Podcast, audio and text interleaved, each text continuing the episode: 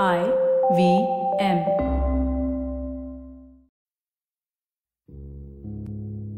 हाय मेरा नाम रागिनी कुमार है और मुझे लिखना बहुत पसंद है और थोड़ा एक्स्ट्रा सोचना भी।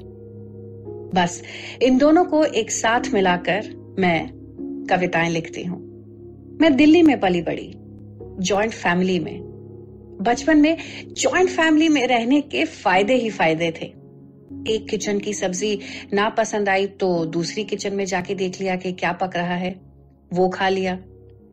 माँ की डांट से बचना है तो दादी के साथ चुपके से जाकर पूजा घर में बैठ गए कि भाई, हमने तो कुछ किया ही नहीं। हम तो कब से यहीं बैठे हैं, पूजा कर रहे हैं। दोपहर में जब ये जॉइंट फैमिली के सारे किरदार सो जाते थे, मुझे नींद नहीं आती थी। तो मैं अकेले बरामदे में खेलती थी। अपनी कहानियाँ बनाती थी और अपने कुछ दोस्तों को इमेजिन करती थी। लगता है सारी क्रिएटिविटी शायद वहीं से शुरू हुई। कुछ साल पहले मुझे पता चला कि अब वो घर टूट रहा है, जिस घर में मैं पैदा हुई, जहाँ से मेरी शादी हुई। वो 25 साल की ज़िंदगी मैंने जहाँ गुजारी, वो अब वैसा नहीं रहेगा। वहाँ कुछ और होगा। या शायद कुछ भी नहीं। उस घर के लोग अब अपने अपने नए घर ढूंढ रहे हैं। सब अपने अपने घर को चले जाएँगे। उस घर की आवाज़ें, यादें, बस वहीं मिट्टी में मिल जाएँगी।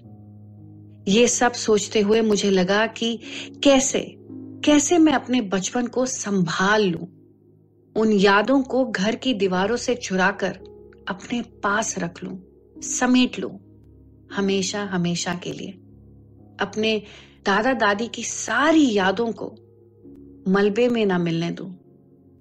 इसीलिए मैंने लिखी अपनी ये कविता, जिसका शीर्षक है मेरे पुराने घर का पता। जी हाँ जहाँ पे मैं रहती थी, उस घर का पता। ए सोलह बटा दो, राणा प्रताप बाग। एक बेजान सी पड़ी दोपहर में। सोचा कि पुराने एक मर्तबान से धूल उड़ाऊं, बंद पड़ी यादों को हवा लगाऊँ। बरसों पुराना घर, जब दिल्ली भी पुरानी होती थी। बरामदे में गूंजती पड़ोसियों की बातों पर दबी दबी हँसी छूटती थी। दिन भर दादी के पीछे दौड़ लगाकर घर को सर पर उठाना। दादाजी की गरजती एक आवाज़ और लकड़ी सा सहम जाना। बासी रोटी के लालच में गाय ने घर का दरवाज़ा नहीं छोड़ा। दादी ने गाय को तिलक लगाकर जानवर से माँ का रिश्ता जोड़ा। धोबी वाले चौराहे पर ही तो हमारा घर था। गर्म कोयले से लदी स्त्री का धुआँ किसी इंजन से कहा कम था। पपीते वाले मुल्ला जी और बर्तन वाली की गुहारे मोहल्ले का हाल बताती। शाम होते होते बल्ले से छूती गेंद की आवाज़ सड़क को मैदान बनाती।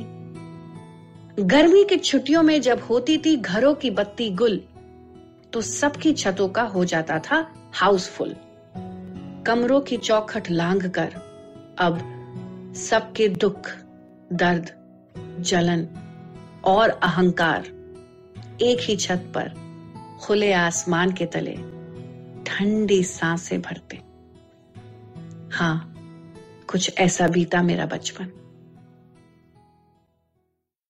हर बार जब ये कविता मैं पढ़ती हूँ तो सारी पुरानी तस्वीरें, उस पुराने घर का माहौल, सबकी शक्लें, आवाज़ें मेरी आँखों के सामने आ जाती हैं।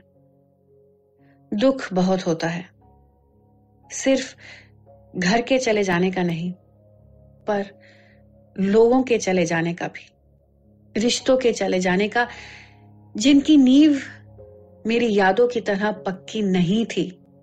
जो रिश्ते अब सिर्फ़ होली दिवाली पर एक व्हाट्सएप फॉरवर्ड पर ही टिके हुए हैं।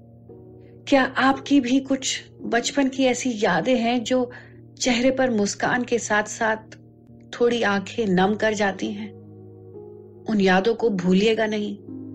उन्हें याद रखना बेहद ज़रूरी है, क्योंकि अगर आप भूल जाएँगे तो आपके जाने के बाद उन्हें कौन याद रखेगा?